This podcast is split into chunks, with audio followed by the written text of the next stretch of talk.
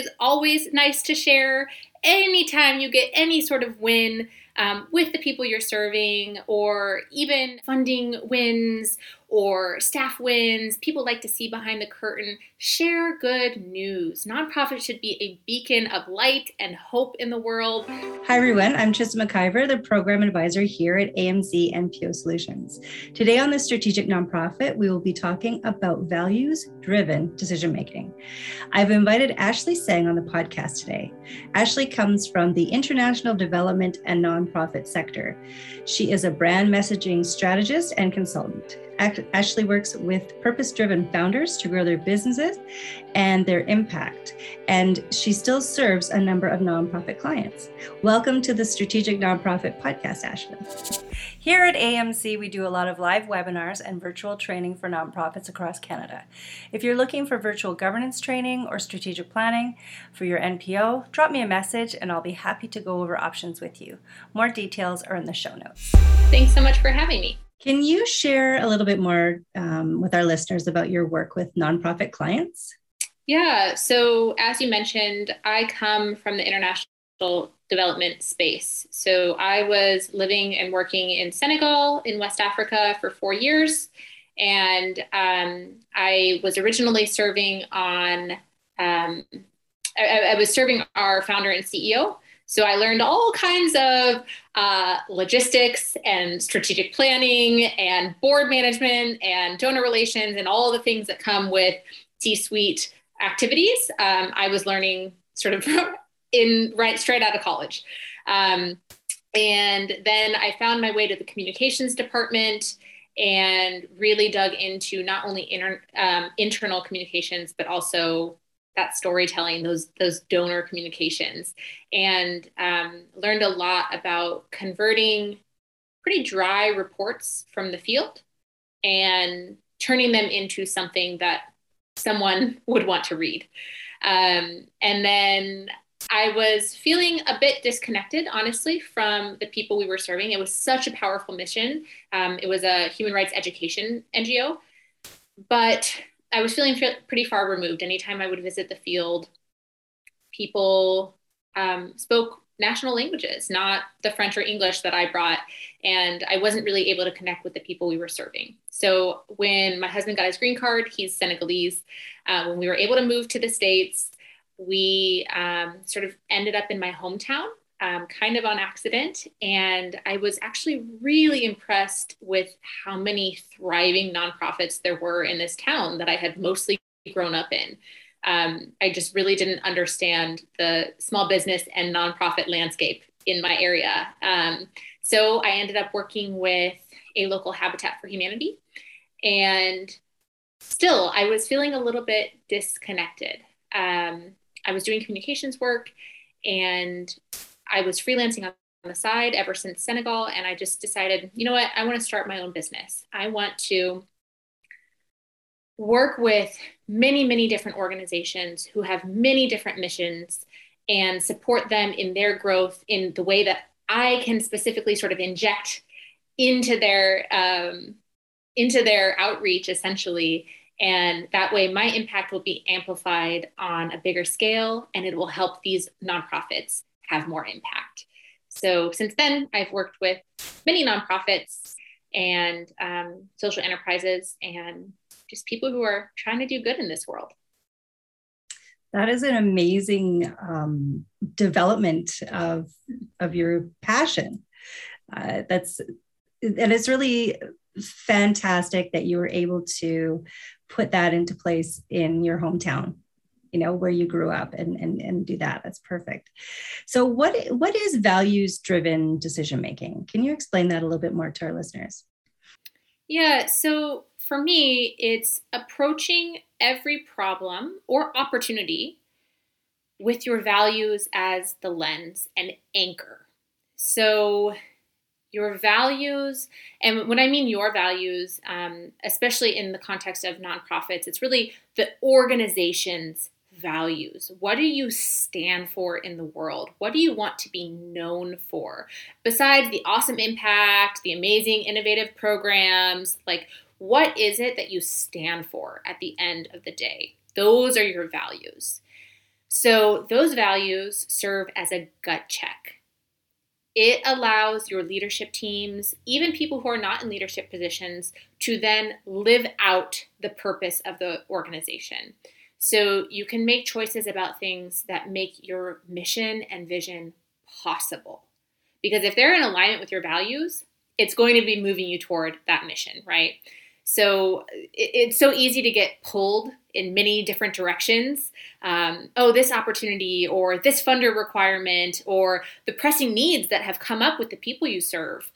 And if you sit, reflect, anchor it in your values, you're able to make the decision that is best for the organization and ultimately the people you serve. So imagine, for example, you are a youth education nonprofit and your normal programming is in school and it's you know very education specific but uh, with something like a natural disaster or covid or anything else that comes up you have the opportunity to take part in a clothing drive or be part of meal distribution or anything else that would support um, people in sort of low income areas or whatever it is that you the population that you're trying to serve so when you are making a values driven decision, you ask yourself, does it make sense to participate in this activity or not? And if, if yes, if it's aligned with your values and if this barrier is preventing the kids you serve from learning, then it's in alignment. If it's not, if it's just peripheral, if they're getting support from other organizations, then that is distraction from your values and your dollars and your staff's time that would be better spent reinvesting in your own programming. So, for you to decide, for you to use your personal values um, to make those types of decisions.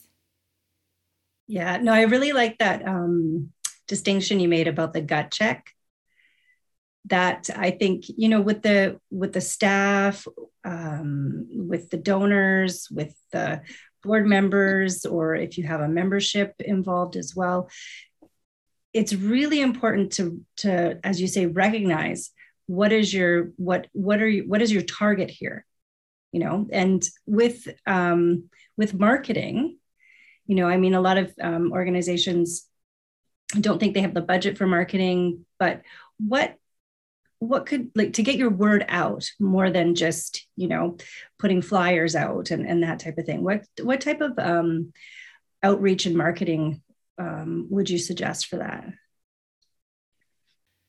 yeah so marketing is very often the first thing that gets cut or never even makes it onto the budget but i think that is such a missed opportunity because you can only make an impact if people know what you're doing. You cannot be the best kept secret and have the type of transformation that you're after. It, it just simply cannot be done. Um, so, in your marketing decisions, you should be committed to making those values known, um, telling the stories that are going to capture people. Um, and we can dig into different types of content later. But with values driven marketing, um, those values are the common thread to seemingly distinct items or campaigns or anything else you could be producing. So, those values are what inform your content choices, your website copy, your hiring decisions even. Um, you know do you need someone who is able to be out in the community all day every day? Um, do the people who answer your front desk know what your mission is and know what your values are? Are they living it out? Um, th- those are very important marketing and operational decisions that should be directly tied to your values um, same thing with where you seek your fundraising dollars um, if it is in alignment with your values, it should feel right. Uh, not only for you and your staff, but also for the funder. It should be a, a, a fairly quick yes, right? You shouldn't be having to convince them, oh, but we're doing so much good in the world. They should feel it. um, in the way you deliver it and um, in the way that the stories and messages are told. So, um, one concrete example, for example, um, is I was working with a board and they were hosting a celebration event.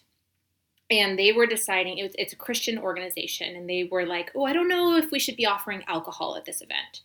But nothing in the Christian religion prohibits alcohol from being served, right? So, um, even but but they sort of valued this very conservative nature. So they had to make the judgment call of yes, we will be having alcohol and promoting that, or no, uh, we do not want to, or no, we don't want to be part of this fundraiser where um, they do like guest bartenders um, at a local bar right downtown, right where their office was. They needed to decide is this in alignment with our values? So yeah, values show up in every single piece of marketing you do, and you should absolutely be investing in your marketing so that more people know about you and more people are able to become your advocates on your behalf. Mm-hmm. Absolutely, that's really that's that's an interesting um, uh, story that you shared because yeah, um, is it going to be as you say in alignment? Right, mm-hmm. that's really really good thing to consider. Um, so as part of media um, content, what what type of content should um, an organization be be sharing? Yeah, so good news is always nice to share.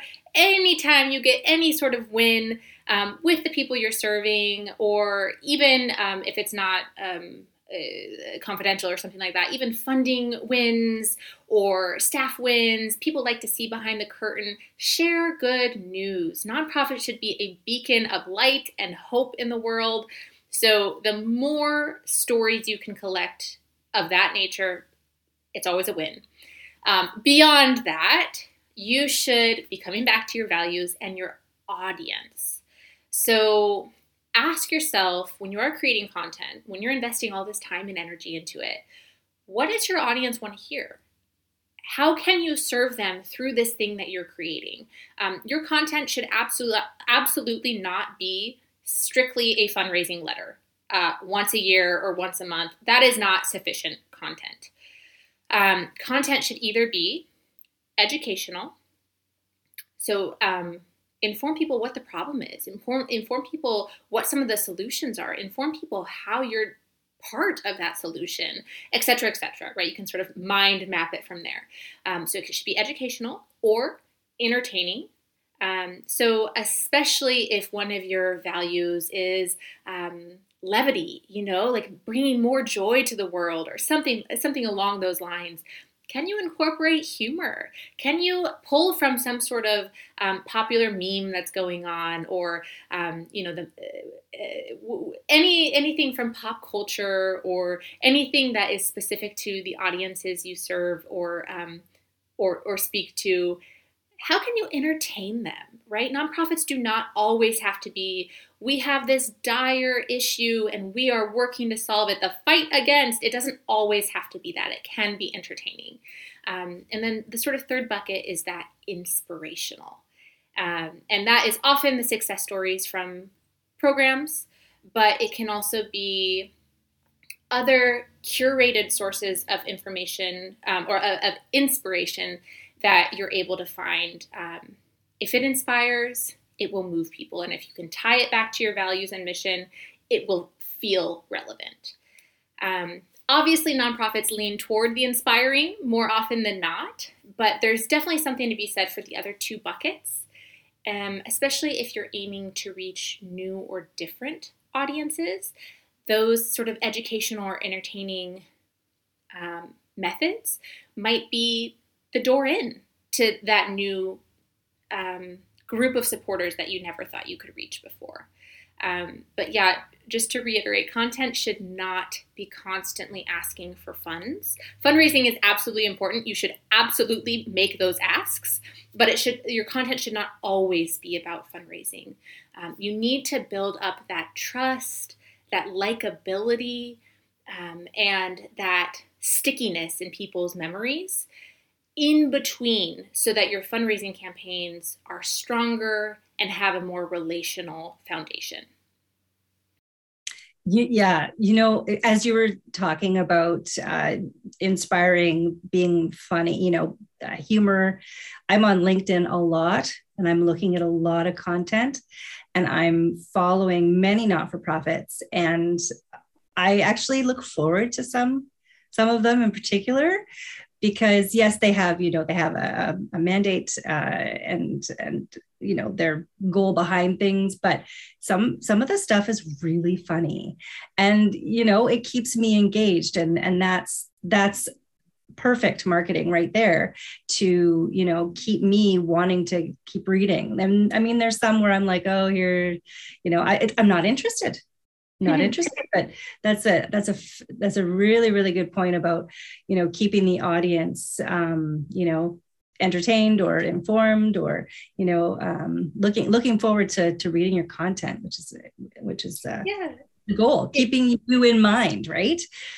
Yeah it makes it a lot more shareable too right? You're probably a lot more likely to pass along this funny thing you read or this like wow i never knew this sort of piece um, than uh, a story that really pulled at your heartstrings and, and maybe you would pass that along. But the three buckets sort of give you more opportunity to have more people share your message on your behalf. That's less work for you that's less dollars spent and that's again that relational because it's real people not just this big organization that's saying how amazing they are. So yeah shareable is good yeah and I remember you had mentioned um, in our conversation previously about two core audiences. Can you explain about those and like in different ways to reach them? Yeah. So so yes, I approach sort of everything from that values and audience lens. And nonprofits, without a doubt, always have at least two core audiences, and they need to speak to them differently. Um, one is, of course, the funders. You need the money to keep the lights on, to keep the mission alive. Um, but the other one are the beneficiaries, the, the people who are going through your programs, the people who are receiving your services. Um, you need to reach those people too, at least in some capacity.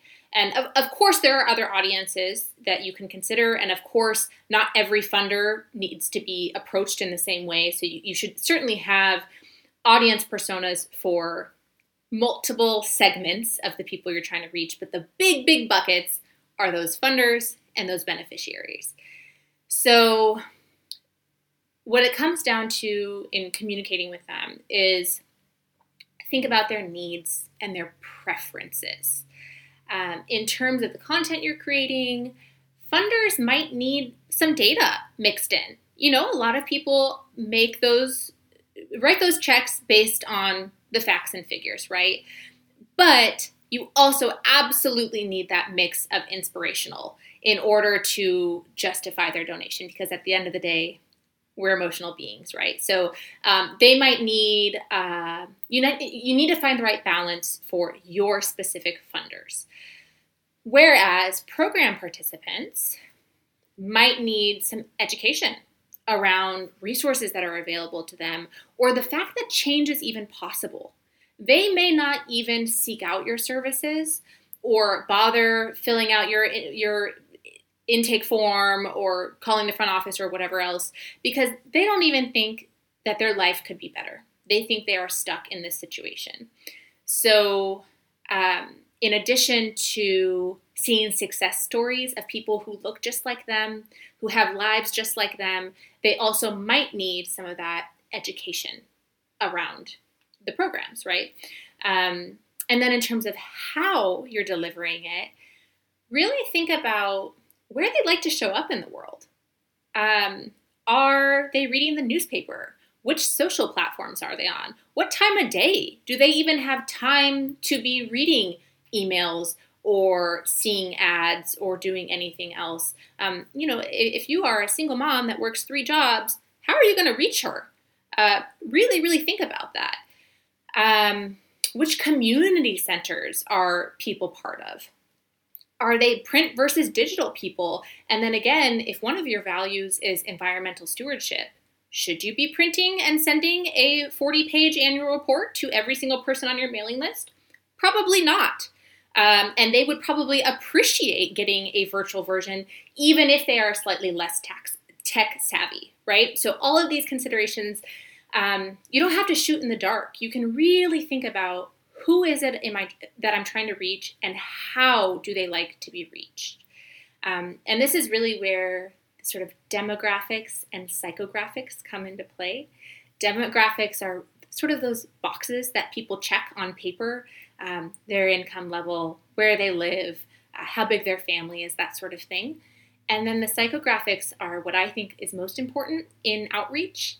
And that's really what people care about, what their preferences are, um, how they like to interact with the world, um, what's going to convince them that your organization is right for them to be part of. So, um, yeah, I have a resource on um, demographics and psychographics that can be helpful. We can share at the end, but um, really just think about the people you're trying to reach and do not do blanket solutions for all of your communications. Mm-hmm. Now, I know I know that a lot of um, a lot of people talk about that elevator speech.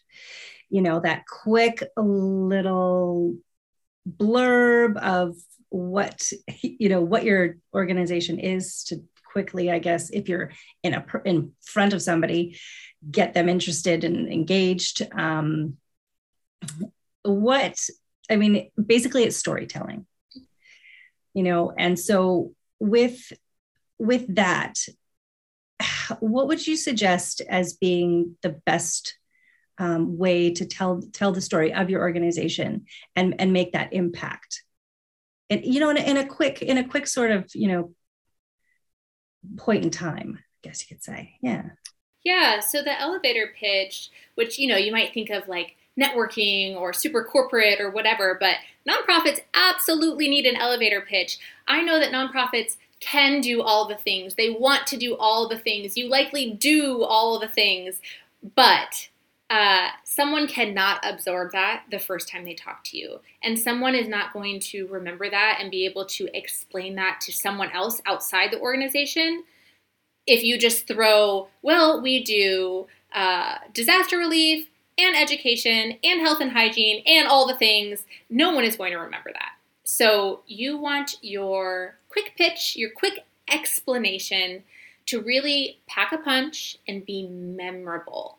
So you want to hit on those values and that core audience of beneficiaries. So something like, we do this thing, this overarching thing that we're trying to accomplish and bring into the world for this very specific group of people. Of course, other people could benefit, but who's really at the core? Really nail that down. So we do this thing for this group of people so that and the, so that is the transformation that you are making possible. Um, that is really the common thread between all of the different programs that you have and want to bring into the world. Um, that's the root of it all. So ask yourself why do donors give you millions of dollars or however much your budget is? Um, or why does your sh- staff show up to work every day? It is because of this short little statement, even if you haven't ever um, articulated that before. And it's it's really they're they're not donating, they're not showing up. People are not coming to you for your services because of this specific program or that. The programs can adapt. They, they will evolve over time. They're coming to you for that impact. So if your elevator pitch focuses on the impact and transformation that you are personally making possible in this world, it's going to be memorable. People are going to be able to absorb it and spread the word on your behalf. And they'll be able to see that vision that you're working toward. Because if you bog it down with too many details of like, well, we have this music one and this art one and all the things, they're they're gonna it's gonna get lost in translation. So the simpler you can make it and the more specific you can make it, the easier it is for people to come on board with that vision. Um, and then we can dive into storytelling specifically if that's helpful. But otherwise, that elevator pitch is short, sweet, punchy. Yeah, exactly. I mean, I, is there anything else that you wanted to share? Did you want to touch a little bit more about the storytelling or any other um, things as a wrap up for for the podcast? Sure. Yeah, we can we can dip our little toe into storytelling. Um, you you've probably heard, oh, tell stories. Tell storytelling is great. Storytelling is powerful, especially in fundraising, um, and that is because it is absolutely effective. Um, humans are able to connect the dots better between what you're doing and, and what you're trying to accomplish when there is a story to follow. Um, you know, when you're at one of the luncheons or breakfasts and they have the video and, it, and it, it tells the sort of journey of the person who went through your services. And that's so captivating because you can put yourself in their shoes. Um, you can feel what it is that they were feeling. Um, and we are all emotional beings at the end of the day. Um, so you want to capture what it is that people are drawn to your mission for. Um, it's it's definitely about the heartstrings, but then once you hook them that way, that makes them care even more about the data, or vice versa. But regardless, you you really need the mix, and you really need those stories from real people whose lives have actually changed.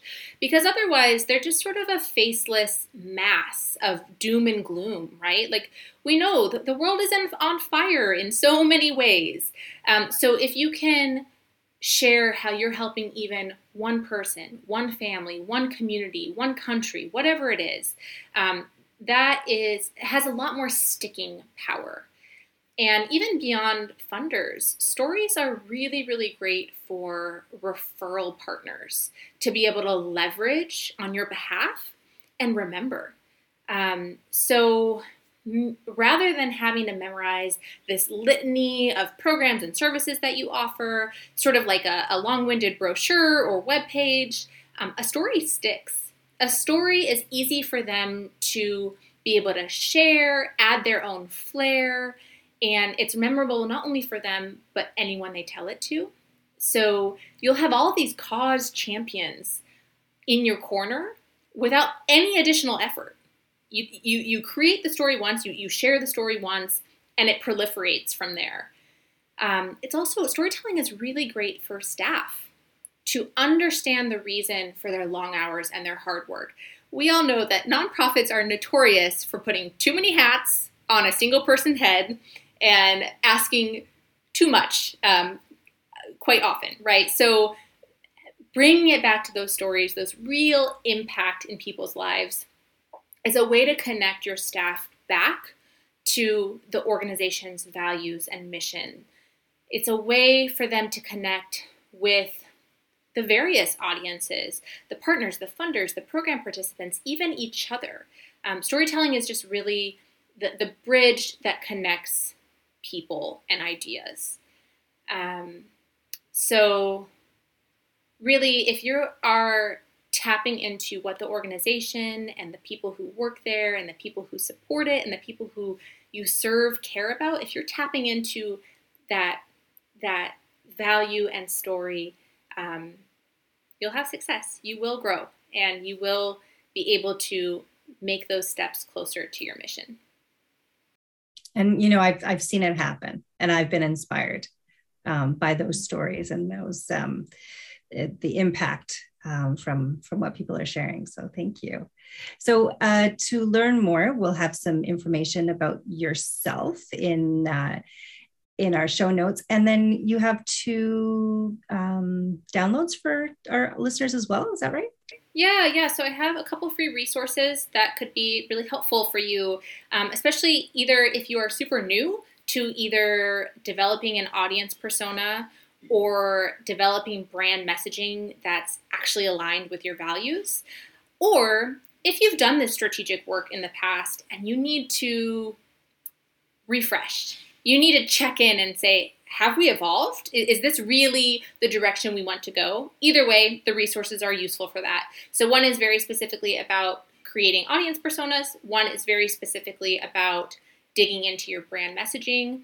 And both are with the goal of helping you show up consistently across the board, but also being able to adapt to different settings in a way that is always aligned. You always want that alignment, even if you are sort of um, shifting a little bit depending on where you are, who you're talking to, um, that flavor of the day, but always uh, it's still ice cream at the end of the day, you know? mm, I like ice cream. well, thank you so much for joining us uh, on the podcast today. I, I, it was very enlightening. I, I really enjoyed chatting with you today. Yeah, thank you so much. I always love chatting about values and mission and all the things. So thanks so much. Okay, take care. You too.